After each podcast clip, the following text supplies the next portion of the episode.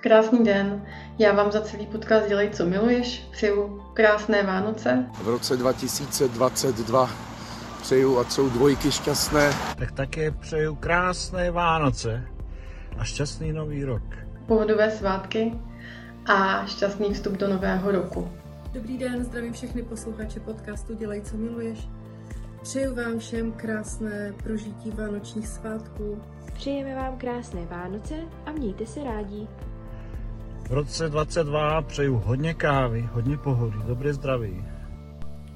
Já bych vám chtěla popřát krásné Vánoce plné radosti, štěstí a lásky, protože té není nikdy dost. Ať se nikdy necítíte sami, Ať vás podcast baví, ať se máte v životě tak, jak potřebujete.